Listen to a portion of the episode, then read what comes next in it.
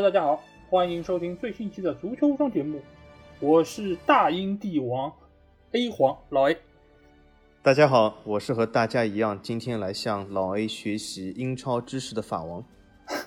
好，首先还是欢迎大家可以订阅足球无双官方微信公众号，在公号里面，大家不但可以听到每一期的音频节目推送，还可以看到最独特的足球专栏文章。最重要的是，可以看到加入我们粉丝群的方式，只要在微信里面搜索“足球无双”就可以找到。期待你们的关注和加入。终于五大联赛都已经结束了，然后我们录节目这个时间段还剩下本赛季最后的一场比赛，就是欧冠的决赛还没有踢。那照例我们每一年都会就五大联赛进行我们的总结和盘点。今天这期节目我们就会来和大家盘点一下上周末刚刚结束的英超联赛，因为这个赛季我们可以看到，就是五大联赛的比赛赛程都非常的紧密。所以各个球员他们的疲劳程度，还有各个队伍他所受到的压力都非常非常大。那我们事不宜迟，就现在先来和大家聊一聊刚刚结束的英超联赛。在北京时间五月二十三号晚上十一点，英超联赛十场比赛同时开始进行。最后经过九十分钟的鏖战，曼城获得了这个赛季的英超冠军，曼联获得第二，利物浦和切尔西获得了下个赛季的欧冠的参赛资格。五到六位分别是莱斯特和西汉姆，热刺获得第七名，拿到了下赛季欧会杯的资格。而降组方面，则是谢联、西布朗还有富勒姆三支球队排名倒数前三，提前降级。在个人奖项方面，啊，大英帝王哈里凯恩包揽了金靴奖和助攻王，然后金手套奖则是曼城的门将埃德森。基本情况其实就是这样。我相信大家关注英超联赛的，应该也对以上这些信息也是已经非常清楚了。毕竟，呃，英超结束也已经一周多的时间了。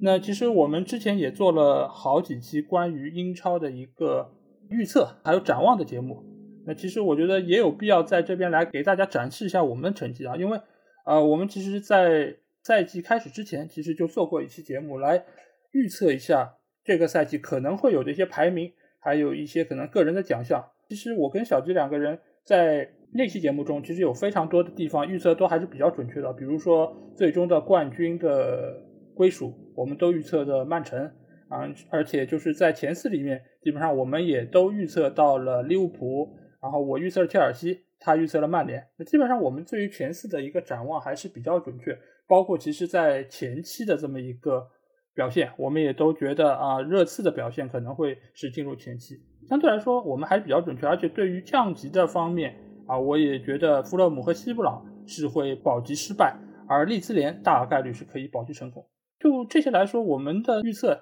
其实可能在个别的比赛上的预测不是那么准确，但是对于整个大趋势的一个把握，应该说还是相当不错的吧。我觉得我对英超前期的预测应该是已经超出了相当不错的范围。我觉得我对英超前期的预测基本是神准。大家可以回听一下那期节目。英超前期不但是前期，而且在配合排名来讲，我前期里面预测对了五个，包括这个队和排名。这对我这个平时不是经常看英超人来说，我觉得这个这实在是太厉害了。为什么我会这么厉害呢？所以今天晚上我要好好问一下我自己。但是真的啊，我这个对前期的预测这个实在是太神准了。呃，而且我们之后其实还对于英超这个赛季的前四，我们也进行了一个呃预测。当时我记得我的前四名的预测全部都对了，而且我觉得当时相信有非常多的人其实都并不太看好利物浦能够进入前四，但是我们其实还是对于这个球队有比较大的一个信心。所以，我们其实基于这些我们对于英超理解，我们来按照这个赛季的排名来对每个球队来进行讨论。因为我其实也给每一个球队都。啊，写了一些关于他们一些，就是我个人比较感兴趣的点，我觉得拿到这里来给大家讨论。如果这也是你所感兴趣的，我觉得不妨也在评论区留下你对这些观点的一些看法。那我们就先从这个赛季的冠军曼城开始，因为这个赛季我们可以看到，曼城他进了八十三个球，有十六个不同的球员获得了进球，而且零分场次也是最多的，埃德森的十九次，他们也获得了最长的不败战绩。还有最长的连胜战绩，所以说这个赛季的曼城，他的夺冠还是非常的有说服力。那其实我就想先来问一下小吉啊，你觉得这个赛季曼城到底是做对了什么事，让他可以拿到联赛冠军？难道还是像你之前说的那样，只是因为其他人做的不够好吗？我觉得曼城其实做对了最正确一件事，就是他没有对这个整个曼城或者是瓜迪奥拉这个战术或者是整个人员结构做出很大的改变，所以这是他其实成功的这个最重要的要素。那为什么呢？你刚才老 A 说的就是曼城过去四年三冠啊，呃，其实去年那个呃冠军的措施，曼城其实也排了第二。那个冠军措施呢，其实有点是因为疫情。那为什么呢？因为利物浦和克洛普的打法呢，其实往往在下半个赛季往往会拉垮的。那么上个赛季呢，由于疫情其实停赛了好几个月，那么利物浦和克洛普呢，其实得到了一个缓冲的时间，而且呢，他又不用参加欧冠，所以说呢，他就完全是避疾孔乙，等于是保住了他这个上半赛程这个非常强大的这个联赛的领先的优势，致使曼城在后半赛季其实也没有能赶上来。但如果换成一般的赛季的话，利物浦很有可能会拉垮。那么也就是说，曼城其实也有可能拿到四年四冠，也就是基本是形成了一个四连冠的形式。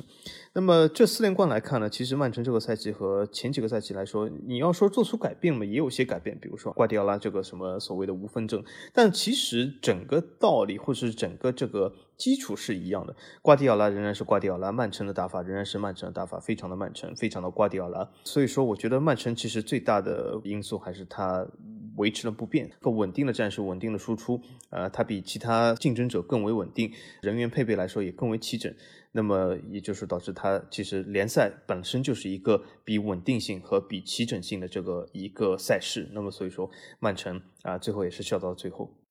呃，我觉得这个赛季曼城其实做对了一件事，而且这个是我觉得是所有如果在这个赛季想要取得好成绩的球队所必须要做到一件事情，就是。如何合理的分配体能？就是体能这两个字，其实我觉得是贯穿这之后可能几期我们关于五大联赛盘点的一个关键字。因为就在今年这么一个紧密的赛程，包括前有推迟进行的联赛，后有欧洲杯，中间的这个比赛的密集程度，加上还有非常无聊的欧国联等等等等这样的比赛，使得每一个球员、每一个俱乐部他们都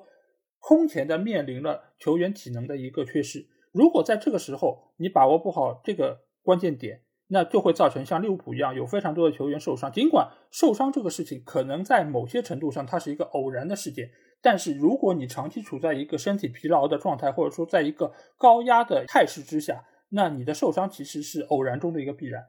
所以我们可以看一下这个赛季的曼城到底做对了些什么事情。如果看一下曼城的首发阵容，你会发现瓜迪奥拉的每一次。他的首发阵容都是不一样的，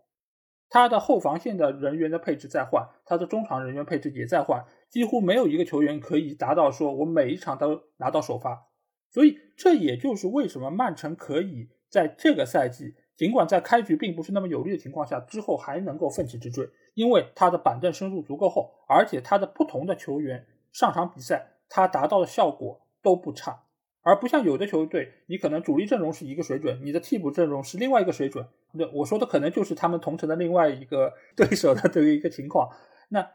这一点来说，曼城做的就非常的到位。他的中场有非常多的球员，以贝尔纳多·席尔瓦或京东安这两个球员作为核心，他们的出场可能是整个队伍里面相对比较多的。然后辅佐以马赫雷斯、福登等其他几个球员，包括还有快乐男和斯特林。前锋线上的话，今年因为没有。一个阵营的前锋，所以热苏斯、德布劳内等等几个球员其实也经常会出现在中锋的位置上，所以他这一套可能大范围里面有可能七到八个球员组成中前场的这么五到六个球员的这么一个阵容，每一场比赛都不一样，每一场比赛都有变化，使得每一个球员他的体能状况都不是处在一个持续消耗和透支的一个情况之下，包括后防线，今年他之所以会有这么好的表现，大家可以说是因为迪亚斯的表现比较的出色。他引入了一个相当高水平的中后卫，甚至于激活了斯通斯。但其实你可以看到，他的后防线上还有拉波尔特，他的后防线上左边其实还是有金琴科、门迪的一个轮换，右边的话他其实有凯塞洛和沃克，甚至于凯塞洛有相当一段时间他其实是拎到后腰的这个位置来作为一个中场的补充。所以你可以看到，他每一个球员都不是单一的，都不是单一功能的，所以也使得他的体能分配在这个赛季做到了。可以说是整个英超最好，甚至于是整个欧洲最好的一个程度。所以我觉得曼城其实做对了一件事情，就是瓜迪奥拉学会了充分使用每一个球员，而且他不像以前一样，就是我能进五个球，绝对不进三个球。他在这个赛季他赢了一个球、两个球之后，他可能就会让这些球员稍微收一收，让他们的体能能够得到一些保证，对下一场比赛做好准备。所以我觉得这个其实是曼城这个赛季做对了最大的一件事情。说到曼城，那我们可以说就是他整个体系搭建非常完整，然后瓜迪奥拉对这个球队的改造也比较成功。那呃，小金，你觉得这一个赛季看下来啊，曼城整个队伍里面哪个球员他的功劳最大呢？或者说是能够拿到英超冠军最大的功臣？呃，我觉得好像没有任何一个球员是非常突出的，这其实也是印证了刚才老 A 说的，就是曼城他有一套丰富的阵容，所以说每个球员都有机会。从另外角度来说，每个球员的机会都是有限的，因为他需要和另外同样实力球员来竞争。所以说，如果从我的角度来讲，我觉得没有任何球员是非常的出挑。呃，那么从瓜迪奥拉角度来说，他也尝试了很多不同的阵容、不同的打法，很多球员都立了不少功劳。呃，但是如果你讲，比如说，呃，很多球队有一个核心球员，或者是缺了他就不行啊，就无法运转，或者说是有一个像呃梅西这样的核心级的，比如说球王级的球员啊，我觉得曼城都不具备这样的球员。所以说，如果真的讲某一个球员跳出来，我觉得好像应该没有。呃，就比如说前几个赛季比较突出的德布劳内，这个赛季我觉得德布劳内好像我不能说他冥冥中人，因为他表现也是可以的。但是你真的说他如果是脱颖而出带领全队，我觉得也不见得。另外一个角度来说，前几个赛季比较平庸的京多安，这个赛季我觉得发挥还不错。因为以前经常说，呃，京多安这个球员就是中场灾难或者怎么怎么样，呃，但是我觉得这个赛季京京多安在这个中场或者甚至在中前场的进攻上也做得非常不错。那么还有就是刚才老 A 说的那个鲁本迪亚斯，对吗？也是作为一个后防中间，呃，也表现不错。但是你真的说他是一个什么能够拿到金球奖的后防铁卫吗？好像也不见得。就比如说他应该是没有呃之前范戴克这样的统治力，好像应该是。没有见到的，所以说曼城我觉得是一个非常整体打法球队。如果真的要拎一个球员出来，我觉得我没有办法拿出来。但是是从另外角度来说，这其实是曼城的一个优点。呃，因为如果呃一个球队你能够轻易的就拿出一个，比如说领袖或者球王级的人物来，其实从另外角度说明这个球队是很容易被制约的。因为我只要派两个球员看管这个人，那就可以了。对，我觉得这个赛季的曼城其实。呃，就像刚才小吉说到，就是它其实是一个整体，你可能拉出来任何一个人，你换上另外一个螺丝钉，它仍然可以比较良好的运转。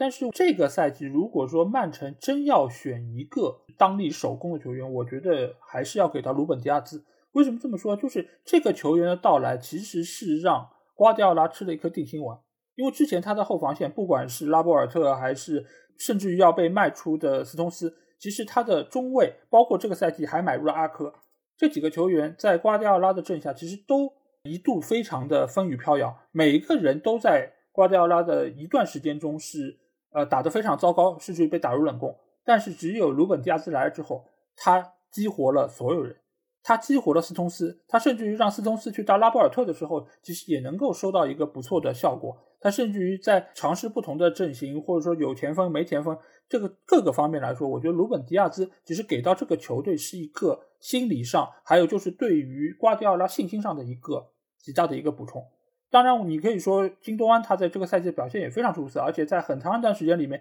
金多安都是队内的头号射手，包括德布劳内在当前锋用的那段时间，他其实表现也非常的出色。但是我觉得如果没有鲁本迪亚斯，就没有这个赛季的曼城，甚至瓜的这一套无分的打法也不会像现在用的这么得心应手。所以，如果要给一个呃最大的功臣，我觉得这个赛季一定是要给到鲁本迪亚斯。那詹俊老师其实在前几期他的一期节目中，他有说到，就是呃曼城现在四年三冠，他已经开启了一个曼城的王朝。那小金，你赞同詹俊老师这个说法吗？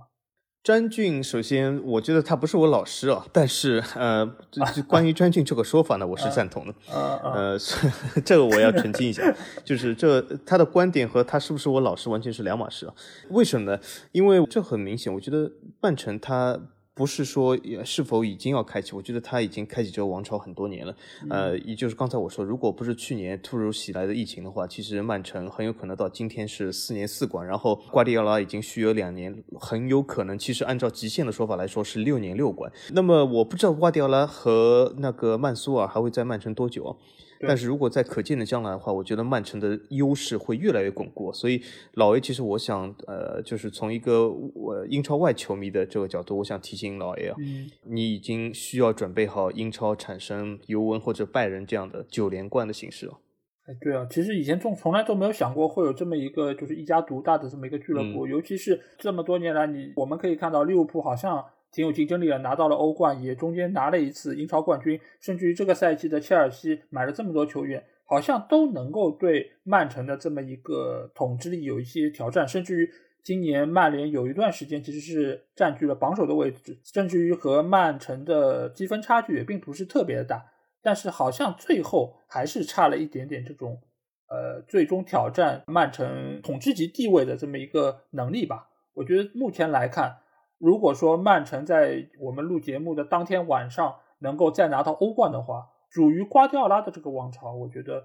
已经是不可逆了。但如果切尔西可以拿到欧冠的冠军，哎，那切尔西其实某种程度上又可以达到我所谓的就是豪门的这么一个标准，对吧？两次欧冠。但是他似乎还需要再买一个球场，那所以我觉得今天晚上的这个欧冠的决赛还是非常非常的重要。要不我们对吧？反正现在比赛还没开打，我们也可以顺便来猜一猜今天晚上到底谁能获胜。尽管我们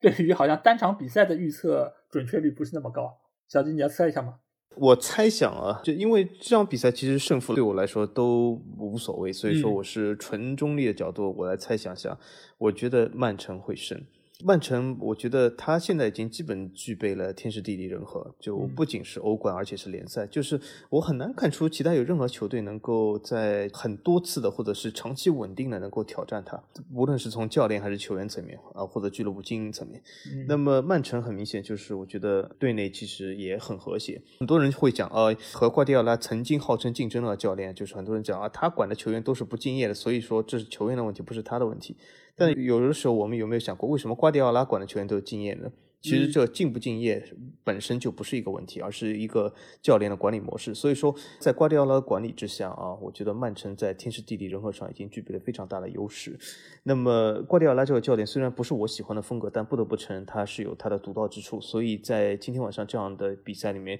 我觉得瓜迪奥拉的优势还是显而易见的。所以我觉得曼城会夺冠。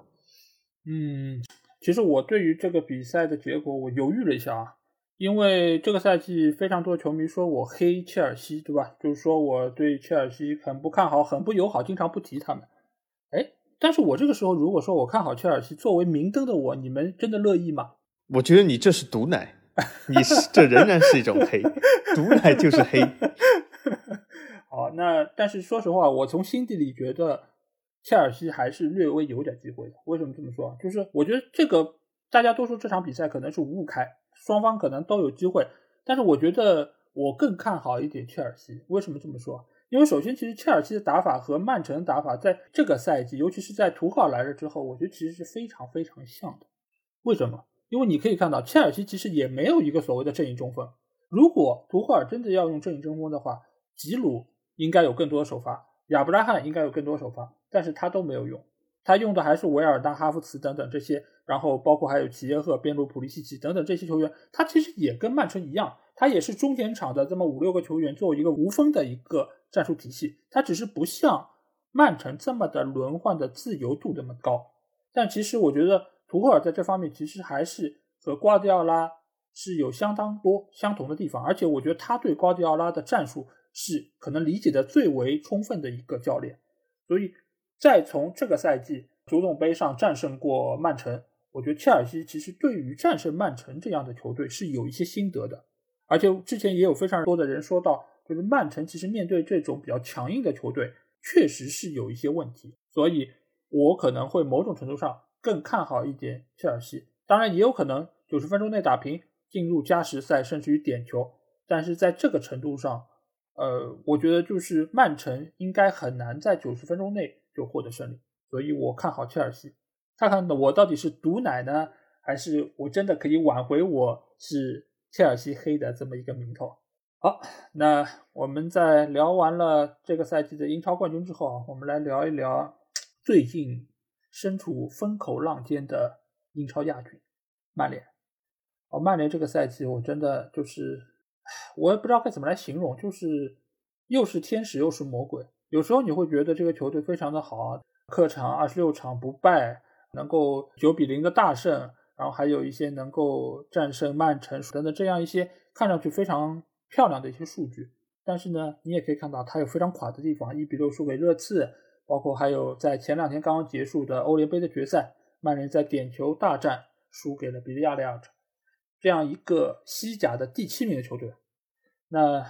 我到现在还很难从。这么一个悲伤的情绪中出来，那要不小吉先来说一说，你觉得这个赛季的曼联表现怎么样？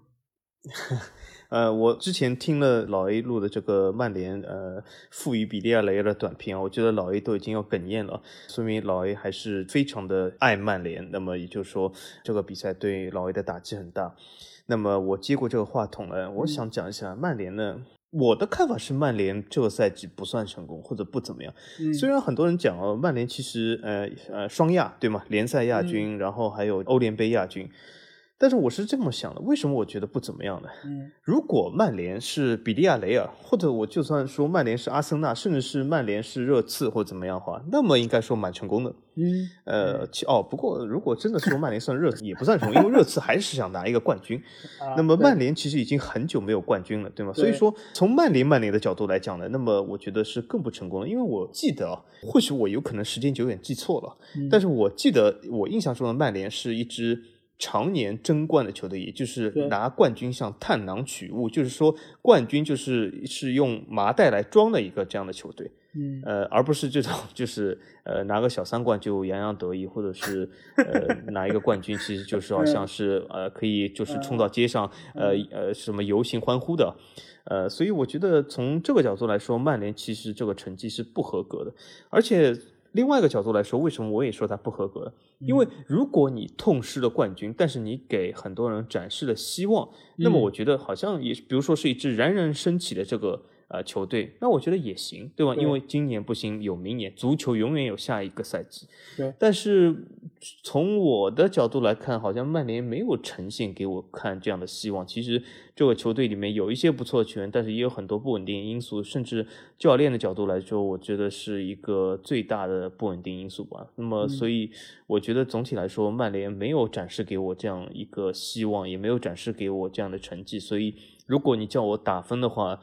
曼联这个赛季一到十分，我觉得五分吧。嗯，就像刚才小菊说的，就是曼联这样的一个球队，从他过往的历史来看，他每年其实拿冠军是一个必然的选择，区别在于你到底能拿几个冠军，拿的是哪个冠军。大家如果可以再听我之前那一期短评，就是说福格森纪录片的那一期节目，其实你们也可以从福格森当时带阿伯丁队的一些口吻，可以看出他日后带曼联的这么一些气势。就是说，你如果过来。不是拿冠军的，那我踢这个比赛又有什么意义？就是你拿一个第二和你拿一个第十九、第二十，尽管是有升降级的区别，但是你其实都不是冠军。那我们做所有事情要做就做最好，否则的话你就不要做这个事情。尤其是曼联这样一个常年的豪门球队，而且在这几年给了索尔斯克亚非常大的投入和付出，他如果还是和三年前刚刚接手球队时候一样的这种表现，包括在技战术层面上的这种畏首畏尾。我觉得他其实是配不上在一个豪门球队当主教练的。其实很多时候我们在看比赛的时候，都会以一个什么样的心态来看呢？就是看你和谁比，或者说看你和什么样的情况在比较。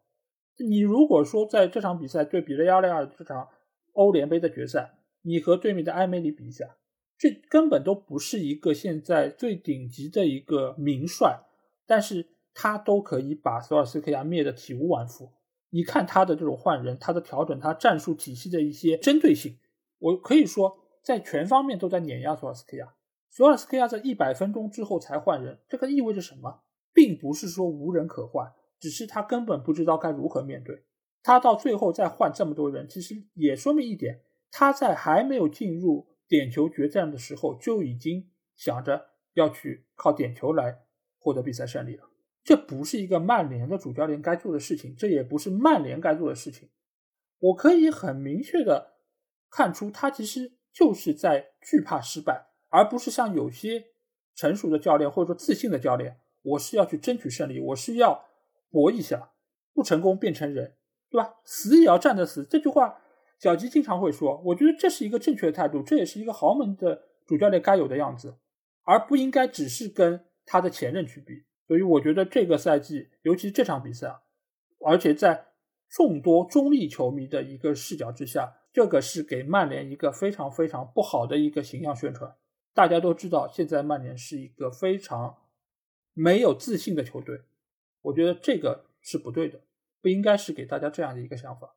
啊，那说到这里，其实我们也可以看看啊，就是稍微看一看曼联这个赛季稍微做的好一点的地方，那就是这么多场客场的逆转啊。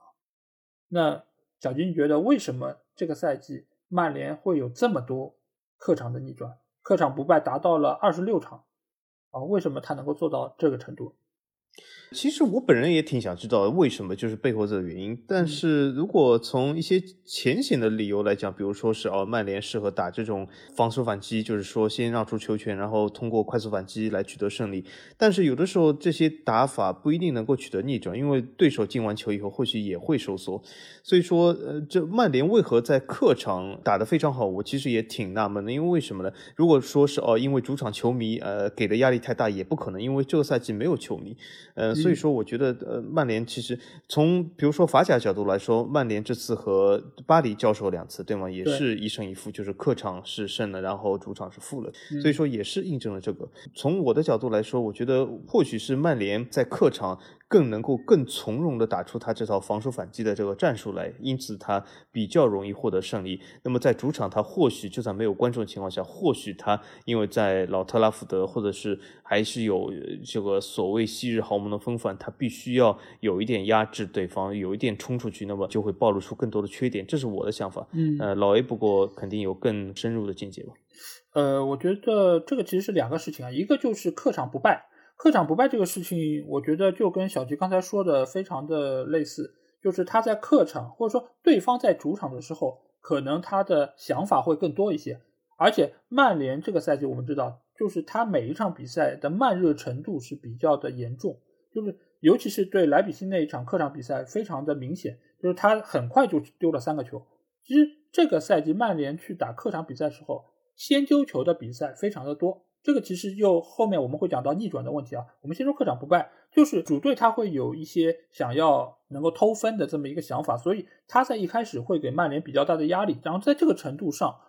他能够先进球，甚至于他就算不进球，曼联也能够在对方身后拿到比较多的反击机会。这个其实就是曼联的一个战术的风格。所以曼联在客场可能可以取得更多的进球或者说是积分。那至于回到逆转这件事情啊，客场逆转。或者说是主场逆转也好，牵涉到两个问题。一个问题是什么？你得先丢球，因为你逆转嘛，你肯定是先落后了，才牵涉到后面的逆转。那你先丢球，就意味着你这个球队还是慢热嘛，就是你的防守体系也没有搭建好，对方立足未稳，就就偷你一个。这种情况其实非常多。曼联在这个赛季前十分钟丢球的，前二十分钟丢球的次数非常非常多，相当于就是他们的防守的一个结构都还没有搭建完成，对方就已经进攻来了。然后整个站位都是乱的，呃，包括还有就是定位球的漏人这方面，这个赛季曼联的定位球丢球非常非常多，好像有十四个之多。那可以说整个战术的一个调教，索尔斯克亚也是做的非常的不到位。而且这个事情也不是一年两年了，照理来说，你买进了马奎尔之后，这个丢球数，包括各方面的防线的一个站位，不应该是这么糟糕的。但是好像。仍然没有太多的改变。另外一方面就是说到他们逆转，逆转的话就是通常在最后的二十分钟或者说十五分钟，曼联可以打进两到三个进球。那这个其实也是曼联这个赛季的一个技术特点。为什么他能够做到这一点？那我就是回到第一个，我刚才在曼城那个环节说到的那两个字，就是体能优势。体能这两个字对于曼联这样的一个豪门球队，它的板凳深度比较厚的一个球队。或者说是球员的技战术能力比较强的球队来说，最后十分钟我们可以经常看到曼联是有一个碾压式的进攻，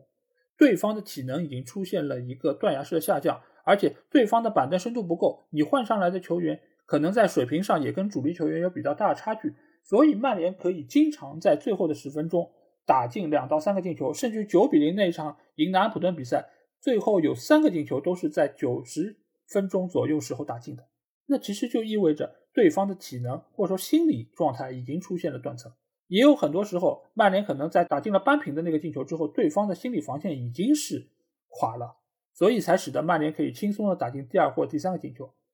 但是我不得不说一点，即便你能够拿到再多的逆转获胜，那你其实还是有一个大前提，就是你是先落后的，就是在对方体能充沛的情况下，你确实还是很难扛住对方的，或者说你跟对方的一个肉搏战中，你没有明显的优势。因为你可以看到，不管是以前的利物浦，或者说还是以前的曼城，他们都可以兵不血刃的，可能二比零获胜，或者说三比零，甚至曼城非常多的五比零。但是曼联，你为什么一定要先失球？你为什么一定要先落后才会赢？这个真的不是一个强队该有的样子。我宁愿你可能赢得不那么漂亮，一比零，那我也希望你不要再落后了。这个其实是曼联现在一个非常大问题，而且是索尔斯盖亚要解决的一个永远的课题，就是怎么练好你的防守。那我们可以再来看一下，就是这个赛季曼联赛季的最佳球员是谁？小金觉得还是前两年的布鲁诺·费尔南德斯吗？呃，从这个比赛的发挥来看，我觉得布鲁诺·费尔南德斯应该是从全队来看是赛季最佳球员，但是我个人来看，我觉得他不是。嗯。呃，为什么呢？我个人来看，我觉得赛季最佳球员是博格巴。嗯，为什么呢？那为什么呢？嗯，因为只要你把博格巴放在正确的位置，给他正确的战术，我觉得博格巴迸发出的能量是远超过布鲁诺·费尔南德斯。嗯，也就是博格巴其实从我的角度来看是赛季最佳球员，他只是从呃，比如说成绩或者账面数据上不如布鲁诺·费尔南德斯，是因为在大部分的比赛里面。博格巴都被放在了他所不擅长或者是他不喜欢的位置。我不知道是为什么，或许是因为博格巴的性格和法王一样随和，所以他愿意去踢那些他不擅长或者是不适合他的位置，或者是索夏真的和他是有意见，总是喜欢把他放在一些他不擅长或者他不喜欢的位置。因为为什么他不把鼻费的位置进行调整呢？或者他不把其他人的位置进行调整？他 为什么不让德赫亚去打前锋呢？对吗？所以说哦，不过德赫亚真的最后踢了点球，踢坏了，对吗？所以说我最喜欢或者是我觉得发挥最出色的是在正确。位置上的博格巴，就比如说，呃，曼联对这个比利亚雷尔这场决赛，博格巴又再次出现了中场后段的位置，我不知道为什么，这个其实是屡次已经告诉了索夏，或者是无无论他叫索夏还是索肖，还无任何的索，呃，他这个博格巴根本不适合在这个位置上。但我不知道为什么他一而再、再而三的要这么干，而不把博格巴放在他曾经在尤文图斯、在法国队后的成功的多个位置，也就是中场偏左往前的位置。嗯，这个位置是最适合博格巴发挥，甚至是发挥出世界级表现的这个位置。但是他不这么干，我也不知道为什么。呃，这个困惑其实同样在困惑着我，我也不知道为什么这场比赛索夏要去把它放到这么一个已经多次证明是失败的一个位置。当然，让我困惑点不止这一个啊，包括就是扑点球如此差的德赫亚，为什么还让他去扑点球？这个是反正萦绕在我头上多个问号，我已经不知道这些答案到底是什么。其实说回到博格巴，我觉得好在马上开始的欧洲杯啊，因为博格巴应该可以到他最舒服的位置，发挥出他最强的一个个人能力。但这个赛季，其实索尔斯克亚对于博格巴的使用，他也非常多次让他去打到左边前卫的位置。那我们可以看到，只要远离防守区域，博格巴就是这么的风骚，他就可以把球踢得让你出其不意，能够传到最舒服的位置，让所有接球的球员可以感觉到啊无比的，甚至于我觉得在对方的防守队员都在欣赏他的这个舞步啊，我觉得真的是非常的赏心悦目。我也在多次看直播时候觉得。就是啧啧赞叹啊！就这么样一个有才气的一个球员，怎么就会沦为了所谓什么内鬼也好，或者说是球队的毒瘤？我不知道为什么会是这个样子。而且这么犀利的眼神啊！这张照片里面，就是他那张最有名的照片里面，我真的很喜欢这张照片。我甚至想把这张照片作为我手机的桌面啊，因为这么犀利的眼神，真的很喜欢。嗯，对。但这个赛季，我觉得最佳球员，我觉得不是他。但是其实我也没有给布鲁诺·费尔南德斯，因为我们也可以看到，布鲁诺尽管数据非常的亮眼，但是就是因为索尔斯克亚盯着他一个人用，他几乎就是全勤了整个赛季，所以使得他在下半赛季的体能其实是不足的，这也使得他在下半赛季的整个表现，在场上的这么一个发挥，包括数据，其实都是非常差的，因为。他这么好的在进球榜上，或者说还是在助攻榜上的一个比较靠前的位置，都是在上半赛季的优异发挥带来的。他到下半赛季，不管是对强队还是对弱队，他其实都很少进球，除了点球。所以我觉得布鲁诺不是他实力不行，而是在于你不能顶着他一个人用，使得他到最后出现了体能透支情况。那其实对于球队也并不是太好。这个赛季的最佳球员，我要给到重新焕发了第二春的卡瓦尼。我觉得卡瓦尼这个球员啊，真的是我太喜欢了。因为本来我每个赛季要买一件曼联最佳球员的球衣，但是我觉得我这个赛季可能会去买一件卡瓦尼的球衣啊。首先是他让七号这个号码重新又焕发了青春，因为之前有非常多的球员都让这个号码好像黯然失色。但是卡瓦尼这个球员这个赛季不只是在关键时刻能够进球，而包括欧联杯决赛他也进球。最让我喜欢的一点是在于他在球场上那种不犀利的奔跑，还有就是那种抢劫，以及他时时刻刻的那种敬业的程度啊，我觉得这样的一个球员真的是很难让你不喜欢。当然，布鲁诺也是这样的球员，麦克托米奈也是这样的球员。那我觉得这样的球员其实才是这个曼联队所需要的，他们才是这个俱乐部的基石。当然，博格巴这样的球员，我并不说他不好，但你只要把他放到一个合适的位置，他一样可以发光发热。但是相比来说，我觉得马夏尔这样的球员。可能确实已经很难在现在曼联队拿到太多的机会。我真的对于索夏尔为什么会孜孜不倦的用马夏尔还有拉什福德，我真的我也是不太明白啊！明明表现这么糟糕，为什么就是不换人？为什么就是不下拉什福德？唉，所以我觉得目前来看，整个球队其实好球员非常多，有才气的球员也非常多，但是好像看上去现在最短的那块短板来到了教练这里。对，有人说我可能那个短评里面说让索肖下课那句话是有一些在气头上，或者说是怒其不争的一个体现。但其实我一直对于索夏的执教能力是非常的不看好。所以如果曼联还是自诩为是一个豪门，还希望能够在后面的几年冲击一下冠军，或者说是对于自己的同城的死敌能够构成一些威胁的话，是时候换个教练。这就是我对于曼联这个赛季的看法。那接下去我们要来看一看啊，这个赛季非常出人意料的利物浦队，因为你如果在赛季初说利物浦只能拿到第三，哇，不少球迷估计得喷你啊，你这不是利物浦黑吗？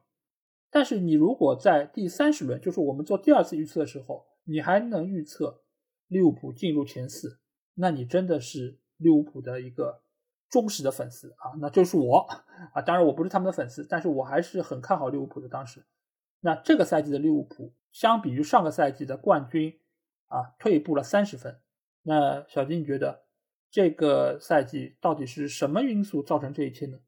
就只是因为范戴克吗？首先，我是把利物浦预测进前四，但是我在前四中给他一个非常低的排位，在我们第一次预测里面被很多所谓的球迷喷了。嗯，那么现在这些球迷，我不知道你们在哪里，你们可以再听一下。那么我倒觉得这不是范戴克，范戴克当然是因素之一的，但是我觉得利物浦这个球队已经是强弩之末了，也就是他已经是走入了他的衰退期。你可以说，哎，利物浦只是拿了一个冠军，怎么就衰退了？其实是这样的，有的球队它的巅峰期会很长啊，甚至有呃不只是两三年，甚至是会有三四年，甚至四五年。有的球队的巅峰期甚至只有一年。嗯，所以说利物浦这样的球队，我觉得他已经走入了衰落期。那为什么呢？范戴克只是其中一个因素，但是我们大家来看一下，范戴克这次受伤了啊，我们讲啊是因为什么埃弗顿门将啊，是为某某某啊，或者是怎么怎么样啊？但是我们把这些因素抛除，大家可以看一下范戴克的出生年月，范戴克已经多少岁了？嗯，我们再可以看一下利物浦那所谓的前场什么三叉戟，对吗？嗯，红铁三侠，红的、黑的、白的，对吗？对吗？红箭三侠正 正好是红的、黑的、白的三个人，对吗？皮肤。那么这三个人的年龄又是多少岁的？说的好听一点，可以说他是叫当打之年。嗯，说的难听一点，其实已经要走入职业生涯末端了。利物浦其实整个球队像这样的人还不少，比如说这次买进了迪亚哥，也是这样的。他首先这个球队啊，之前被克洛普捏合在一起。迸发出了非常大的争冠的这个雄心啊，非常不错，所以说他上来这些表现很好。但是大家有没有发现，在他拿到冠军以后，他其实一股气已经松掉了，也就是说，他有点像一个冲了非常大的气球啊，一开始冲的非常大，所以说迸发出很大能量，但是突然间戳破一个洞，就一下子气就憋了。嗯，但是呢，如果说这个赛季呢，他本来打的不行，最后又闯入了四强呢，这也是我本身的预测，因为为什么呢？瘦死的骆驼比马大，他这套阵容的底子还在，所以说他不至于说会呃进不了四强。但是利物浦下赛季会不会表现比这个赛季更强呢？我的答案是不是的，因为他会慢慢慢慢的随着这批球员的年龄的老去，利物浦就正式进入衰退期。那么很多人讲，那没关系啊，利物浦可以更新阵容啊。嗯，呃，这个我看很难更新，嗯因为为什么？就比如说红箭三项来说，这三个人都是老大难，对吗？嗯还包括后场那些人，他们都有非常大的合同，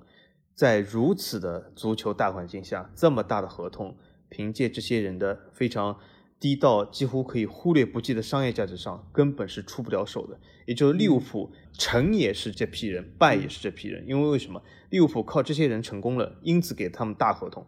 但是由于这些人的大合同，其实我觉得利物浦他已经失去了对阵容进行大革新的机会，他只能慢慢慢慢的等他们老去修修补补。那么也就是说，在过后的几个赛季里面，两到三个赛季里面，利物浦会从现在的角度来说，慢慢慢慢衰落，到三个赛季后基本跌入谷底，然后迎接下一次升华。下一次升华或许会成功，或许会失败，谁知道？但是这是我对利物浦这个赛季和接下来两三个赛季的看法。我觉得这个赛季啊，其实范戴克的受伤是一个很大的因素，或者说是他的后防线、中卫线，他的受伤是非常大的一个因素，因为这使得克洛普他进行了一个非常大的轮换，就是把中场球员拉到后防线上来补充范戴克的缺失，或者说戈麦斯的缺失，或者说是啊、呃等等等等这些中卫的缺失，那他其实就牺牲了自己的进攻线的能力。这个赛季我们可以看一下，就是利物浦其实在这个赛季的失球数，它其实并不高。理论上来说，他如果有这么多的一些替补球员去打到呃他的中卫，或者说是去买了什么沙尔克零四的那个中卫来补充，或者说提拔了自己队内的年轻的球员来做中卫，他理论上来说他的失球数应该会非常多，但是其实并没有，他的失球数其实甚至于比曼联还要少，而且是整个英超里面排名第三少的一个球队。但是你可以看到他的进球数非常的少。他的进球数可以说是排在了四名开外。那可以看到，就是这个赛季利物浦之所以只有这个分数，其实相当于是他的进攻的锅是更大一点，因为他没有办法进球。不管是红箭三峡还是买了第二个若塔，他的伤病其实是贯穿整个球队始终。那这个其实我觉得也跟克洛普的这么一个执教的风格也有非常大关系。我们之前说到，就是曼城之所以这个赛季成绩好，是因为瓜迪奥拉踢的比较养生。而且他会轮换球员，但是对于利物浦来说，本身克洛普他的一个踢法就是比较耗费球员的体能的，再加上这个赛季他们确实运气很糟糕，就是不只是中后卫位置，包括中场的凯塔，包括多名球员，呃，第二个若塔其实也伤了很长时间，然后第二个也伤了很长时间，所以使得他整个球队这个阵容体系是非常的捉襟见肘的，就是这里缺一块，那里缺一块，然后不断的需要把球员挪过来补过去，所以也使得他这个赛季。整个的战绩就非常的糟糕。尽管我们可以说范戴克是一个直接的因素，但是你可以看到范戴克受伤之后，其实球队的成绩，他们甚至于还有很长一段时间是排在第一的位置，一直到他们主场的六连败那个阶段，他们的排名才开始往下跌，最低的时候跌到了排名第八的这么一个位置。所以我们可以看到，这个赛季利物浦，你可以简单的把他们的原因归咎于后防线不行，但其实我觉得是他整个球队的一个。阵容其实出现了非常大的短板，克洛普其实是无人可用，这个时候他只能说哪个位置没人了，我把其他位置可以打这个位置的球员补过去，但是呢，我有可能牺牲的是原本那个位置的进攻效率，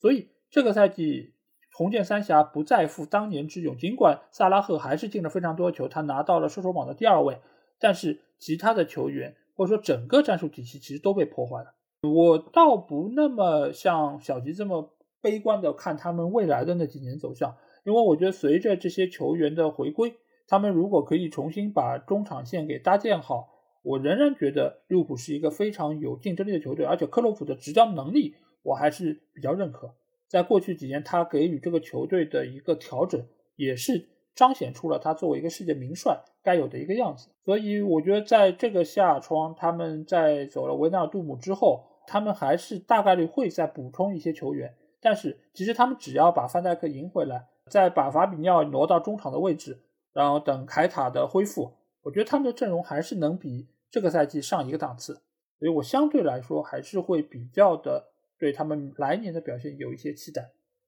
那我们再来看看，就是利物浦这个赛季打了这么多比赛，小金，你觉得这个赛季利物浦的最佳球员是谁？我觉得利物浦没有最佳球员，因为为什么呢？呃，首先我看英超不太多，但是从欧冠的角度来说，利物浦来来回回我也看过几次的。他首先这个阵容就像老 A 说的，遇到了很多的伤病，所以说每个球员其实呃都在不同的时间段、不同的程度上遭受伤病或者是遭受状态上的问题，然后球员的位置也是挪来挪去。我觉得他没有任何的球员其实打出了一个非常亮眼的数据。这个赛季，他这些球员其实本身的实力还是具备的，但是通过克洛普的这样。调度，也就是在这个面对伤病的情况下，其实打出了一个还算令人接受的成绩。但如果说有哪一个球员出跳，我觉得是没有的。他们基本就是完成了该完成的任务。所以我觉得他从这个角度来说，首先我们讲门将，呃，这真的是非常出跳吗？没有。我们讲这个后防线，后防线范戴克也受伤了，对吗？如果你讲这个卡巴克，呃，这个沙尔克林斯降级的后卫是最佳球员吗？我觉得利物浦球迷也肯定不会同意。如果你讲中场，中场法比尼奥或者是蒂亚哥，他们真的打出了非常。厉害的数据吗？法比尼奥首先一经常不在他的位置，虽然他是一个法甲球员，我很喜欢。那么前场的话，前场呃红箭三峡表现一般，若塔若塔好像听上去还行，可是也没有改变比赛的能力，所以说我实在看不出啊。当然还有那个大英帝星，就老 A 大概比较喜欢，就是他是大英帝星啊，就是那个阿诺德，阿阿诺德真的是非常厉害嘛。阿诺德我对他印象还停留在那脚就是。呃，好像是演戏一样的蒙一脚，那个脚对巴塞罗那角球那里。自从那以后，我觉得他好像也没有什么出挑的东西。所以，呃，你真的让我选一个出挑的利物浦球员，我觉得很难，我选不出来。哦，你一说大英帝星啊，我真的脑子里面蹦出好几个名字啊，但怎么也没想到是阿诺德，所以我真的 当我当时是懵了一下，我也不知道你说哪个大英帝星。我靠，这现在这个大英帝星，我觉得都可以凑一桌麻将了，这实在是太多。那我。说说我心目中这个赛季利物浦的最佳球员吧。当然，有人可能会说是阿里松啊，因为他最后时刻进了一个绝杀的一个头球，这作为一个门将来说，确确实是比较厉害。但是其实你们不要忘记，阿里松其实也送过很多次非常愚蠢的这种什么失误的球，差点造成人家进球什么的，其实也很多。而且因为这次阿里松他其实因为家里的原因，使得他其实也缺阵了非常多场比赛，他的一个发挥的稳定性其实是不如前几个赛季的。呃，我觉得如果要选一个利物浦最佳球员，我给到法比尼奥。为什么这么说？法比尼奥真的是对吧？哪里需要他就往哪里上。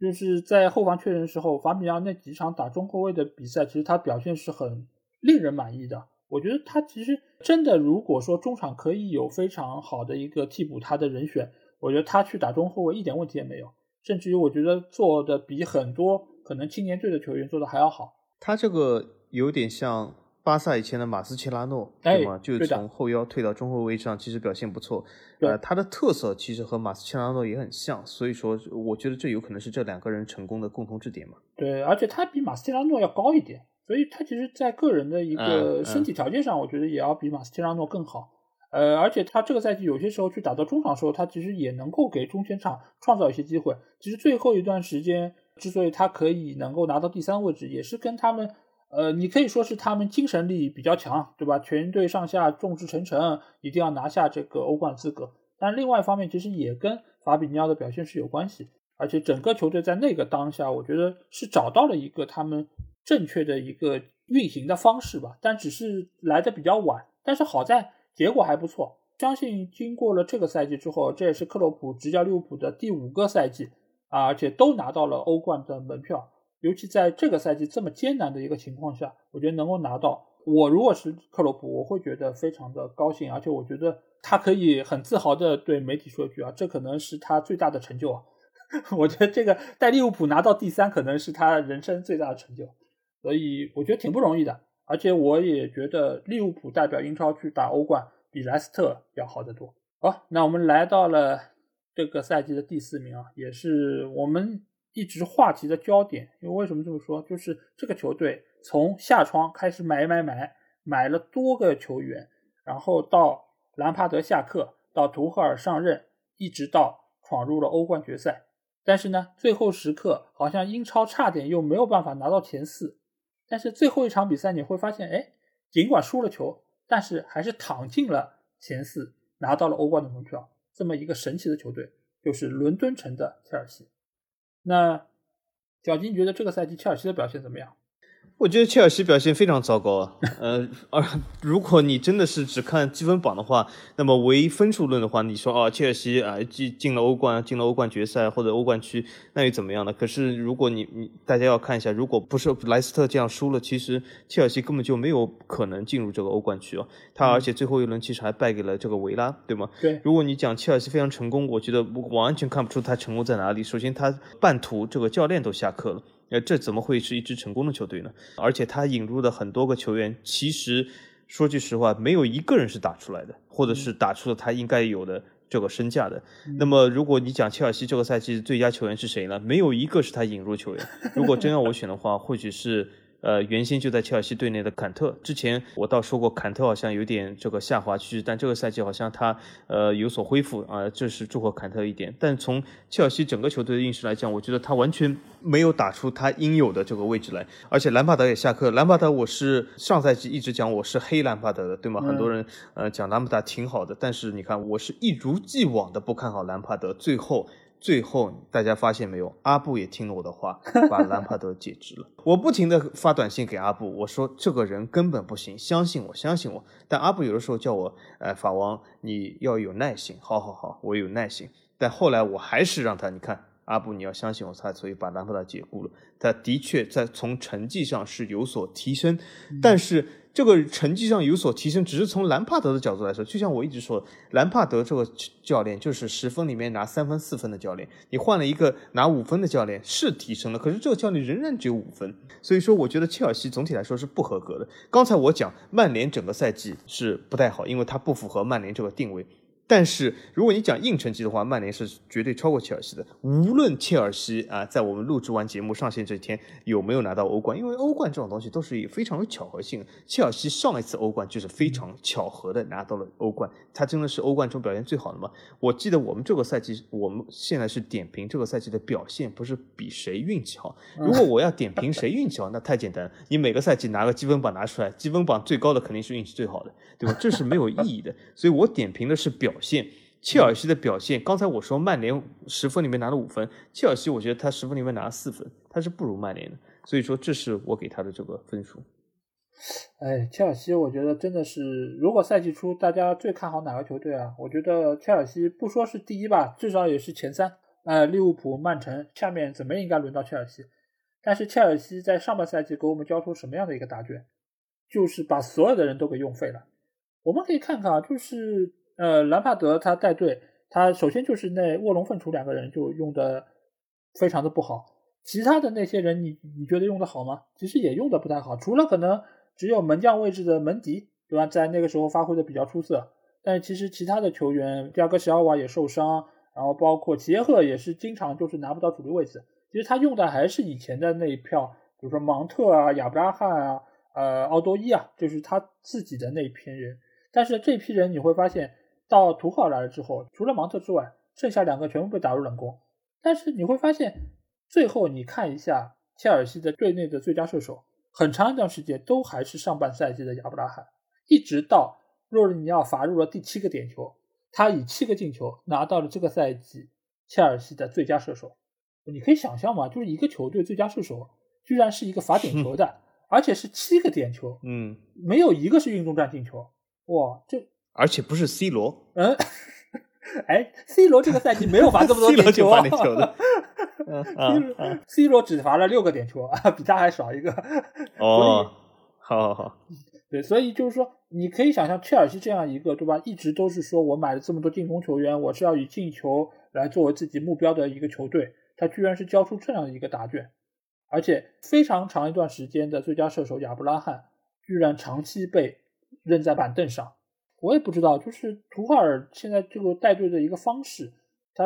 就是相当于是把之前兰帕德的这一套打法推倒重来了。我觉得对于球队还是蛮伤的。我也觉得，无论今天晚上切尔西是不是能够拿到最终的欧冠的冠军，我觉得这个赛季的切尔西也是不成功的，就和曼联一样，曼联就算是拿到了欧联杯的冠军，如果是那场比赛这种表现，我觉得也是不成功的。所以切尔西这个赛季，我只能说是阿布在为自己买单，尽管他买了很多次单了，就是违约金一直在付，然后球员买了，然后打不出来，他一直都在给自己的一个决定赛买单。但是图赫尔来了之后，他其实也没有说对他们有一个质的提升，他只是把他们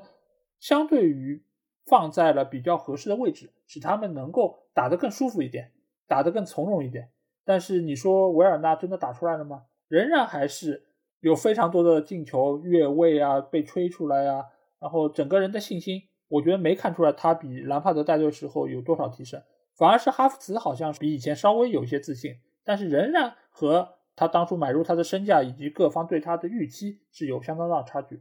可能最明显的，就像小吉说的是坎特，坎特，但是我们知道坎特一直是一个非常有实力的球员，只是在兰帕德的手下没有打出来，或者说有非常多的伤病。但我觉得现在他发挥出这个实力，最开心的应该是德尚吧。马上要开打欧洲杯了，如果坎特能够发挥出他在世界杯一样的高水准，那对于法国队来说是一个非常好的消息。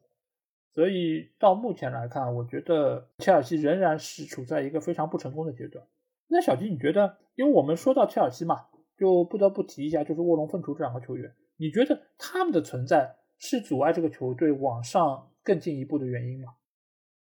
呃，我觉得不能说阻碍，呃，因为切尔西也是把他们从其他队引入的。当然，引入他们的主要目标不是因为想让他们阻碍切尔西更上一层楼，而是希望他们能够把切尔西推上更上一层楼的这个台面。但是，我觉得这两个人其实是没有能力把切尔西继续拔高的。所以说，我觉得他们没有到阻碍这个作用，但是也同样没有能力把切尔西拔高。那为什么呢？就是这两个人啊。维尔纳的上限是肉眼可见的。维尔纳是一个还可以的螺丝钉球员。那为什么呢？虽然维尔纳这个射术奇烂，而且自信心全无，但是我仍然觉得他是一个还可以的螺丝钉球员。因为为什么？他在单一技术上的发挥还是有点。东西的，就比如说他的呃这个速度爆发力，对吗？就是这个打反击这个快速这个形式，大家而且要知道一点啊，维尔纳为什么会呈现给大家这么多啊？比如说射术不行啊，没有信心啊，这其实有一个原因是什么？他至少能够搏到这样的机会。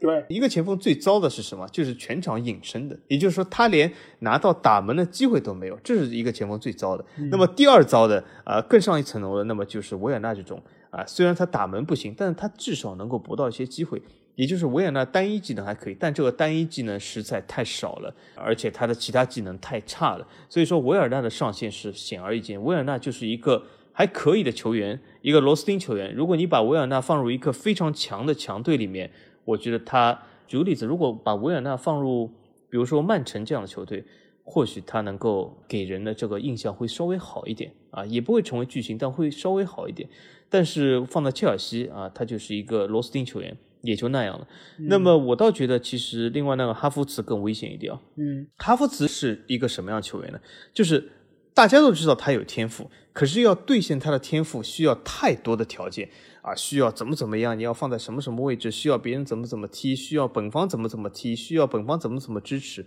如果这一切都到位了，其实还要你哈弗茨干什么？那么如果把法王也放上场算了，对吗？我背后有梅西、C 罗的支持，我背后怎么怎么样？只要我在门前一蹭，嗯，那也不需要哈弗茨了。所以说，哈弗茨这样的球员，我觉得就是他要成功的这个条件实在太多，他整个人实在太脆弱。但是在切尔西，在英超没有。具备这样条件，给他这样就是支持的条件，所以我觉得哈弗茨失败的可能性非常的大，而且哈弗茨顶了比维尔纳更高的身价，我比较看好哈弗茨在两三个赛季以后低价转入德甲，那么有点像德拉克斯勒，有点像这样的球员，比如说格策、徐尔勒这样的球员，就是低价转入德甲，开启他的德甲第二人生，或者在一个德甲中上游的球队法兰克福、狼堡继续展现他的职业生涯吧。哎，看来就是法王对于这两个球员其实还是非常的不看好，尤其是对于哈弗茨的一个前景。我觉得对于这两个球员，我觉得只能说是切尔西给他们的压力或许有点大，或者说没有给他们能够有一个太自由的空间。因为呃，我们知道在切尔西现在这个球队，就是维尔纳现在他的作用，其实我个人觉得还是挺大的。而且他在这个赛季其实也是奉献出了一些进球和助攻，而且他的速度对于对方的后卫还是有相当的压迫力和呃一个威胁性，所以我觉得维尔纳还是值得被用用。他如果能够在图赫尔手下获取一些信心，能够改善一下他的一个射门转化率，其实我觉得这个球员的身价还是能够有一个爆点性的增长。然后哈弗茨的话，我觉得一直在一个尴尬的点就是什么？你不知道该用他在哪里。就是维尔纳，其实你再怎么样，你也知道啊，他是应该放在前场的可能左路，然后一个边锋的位置。但是哈弗茨，你到底该在哪里？你是打前腰，还是打前锋，还是打尾九号？你还打什么位置？你就讲不清楚。他的一个身材又不是那么强壮，他很难跟对方的中卫有一个太多的一个身体上的拼抢。那你作为你的一个优势，技术能力的一个体现。好像也很难在对方的一个防守的一个包夹之中，能够很从容的展现出来。所以我觉得他的定位其实非常的尴尬，要么就是他离开切尔西去到一个其他的球队，或者就像林皇一样，可能你换一个环境，你能够焕发出一个不同的一个青春。但是你如果在现在这个切尔西，我真的不太知道他还能够有什么样更好的表现。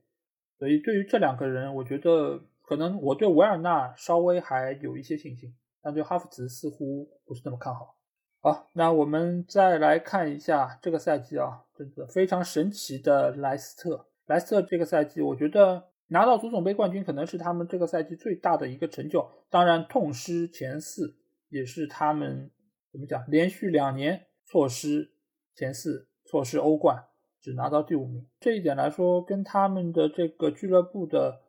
一个规模，还有他们整个运营的方式，我觉得也是非常有关系。我不知道小吉怎么看，就是因为莱斯特，我们一直也对他的形势不太看好，但是这个赛季他的分数比去年其实还要呃领先的更多，但仍然还是失去了前四的位置。你对这件事情怎么看？呃，首先我要承认啊，就是对英超的比赛还是看太少。莱斯特这个赛季我没有看过他任何一场比赛啊，所以说我这个评论完全是基于总体印象上。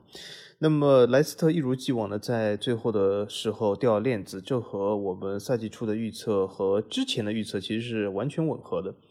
呃，也就是说，我如果完全没有看莱斯特，也是知道他会在某个时间会掉链子。主要原因就是莱斯特这样的球队，它是一个相对来说规模较小的球队，它的阵容也比较单薄。那么这不仅是莱斯特问题，仍然是比如说这个问题存在于莱斯特，存在于西汉姆，存在于埃弗顿。都或多或少有这样的东西，也就是说，他的有一套还可以的主力阵容。这套主力阵容如果在没有伤病或者是状态、体能都完好的情况下，他能够发挥出不少力量。所以说，你经常可以看到他能够战胜一些所谓比他其实名气更大的球队。但是如果你让这套主力阵容长期稳定的发挥，那基本是不可能的。首先，他的阵容比较薄，也就是说，它里面产生任何的伤病或者疲劳，他就没有人顶上来。第二个是，就是他的那套所谓还可以的主力阵容，这点其实在莱斯特、埃弗顿上体现非常明显。就是所谓的还可以，是因为这些球员也是一个还可以的实力，但是没有办法稳定输出自己这个还可以的实力，因此这些球员从头到底都不是。一线的球星，因为一线球星和这些呃一点五线、二线球星中最大的一个区别就是稳定的发挥。莱斯的那些球员，比如说呃麦迪逊也好，呃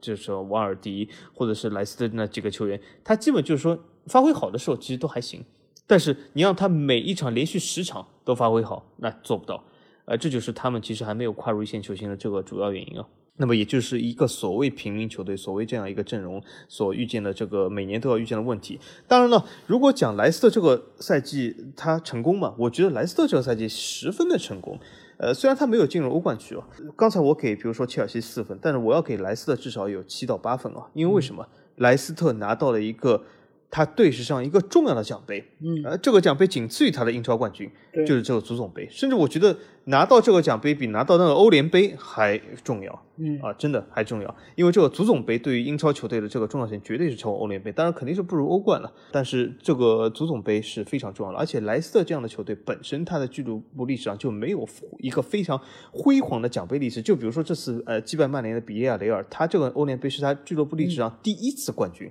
一百来年来第一次冠军，所以说是非常重要。那么对莱斯特来说同样如此。这个足总杯它的重要性其实呃可以基本当然是不如，但基本可以比肩之前拿的那次英超冠军，因为这是一个非常重要的奖杯。对莱斯特来讲，这比进入欧冠还重要。那么很多人讲哦，不对啊，进入欧冠可以拿到更多的钱或者怎么样，其实倒不一定。因为莱斯特他并不需要靠这些钱来买入一些球星啊，买入阿拉巴这样的东西，对吧？他根本没有这样的需求，所以说你真的欧冠比他多几千万啊是好事，但是没有那么的好。反而来说，拿到这个足总杯，对莱斯特、对整个莱斯特城里面的呃社区里的人群、球迷，这个鼓舞性是相当的大。尤其是在如此一个疫情这个充满挑战的环境下，莱斯特城。拿到足总杯冠军，其实对于我一个不看莱斯特城比赛、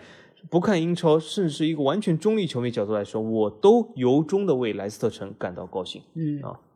是的，我觉得我们可以纵观一下，就是这个排名，现在莱斯特是第五嘛。其实他是这前五名球队里面板凳深度最薄的一个球队，他能够拿到今年这个成绩，拿到足总杯冠军，我觉得本身就是对于他们最好的一个褒奖。尤其是他们前面的那四个对手全部都是欧超的球队。那更显得莱斯特这样的一个中小的俱乐部，他们的一个运营方式，我觉得是值得推崇的。而且他们在这么多年来，一直以来都是用这种，比如说把一个人培养出来，把他卖掉，马赫雷斯、坎特，包括还有切尔维尔，其实这几个球员现在都在今天晚上的欧冠的决赛中会出场。可见莱斯特其实也是培养了非常多优秀的球员，才使得他们走到了这么一步。你可以说之前的他们那个联赛夺冠可能具有非常大的一个偶然性，或者说他们只是因为同行的衬托，使得他们最后拿到那个冠军。但是今年的这个足总杯，他们拿到足总杯这个阵容，我们可以看一下，其实是他拿了冠军之后这么多年来良好的一个运营之后的一个结果。不管是请了罗杰斯，还是在这个赛季买入了一些相当不错的一些球员，卡斯塔涅也好，或者说是其他就是在本土一直以来都留在球队的瓦尔迪、麦迪逊。甚至于这个赛季比较发挥良好的那个哈维巴恩斯，其实都是在英超夺冠之后的这几年里面培养起来，或者说是稳定的输出的一些球员。尽管瓦尔迪这个赛季他的表现远不如前几个赛季这么好，他甚至于可能是这个赛季 XG 就是进球差距最大的一个球员，就他其实比理论上要进的球要少很多，但是他仍然是现在整个莱斯特进球的一个保障。当然，再下去，可能到明年或者再之后，他已经没有办法能够拿到太稳定的主力位置。但是我相信莱斯特仍然可以倚仗，比如说像伊科纳乔或者其他再买入一些年轻的球员来替代瓦尔迪的这个位置，因为这个球队的运营方式决定了他们做得到这一切。而且我们也可以看到，在莱斯特成功的球员越来越多，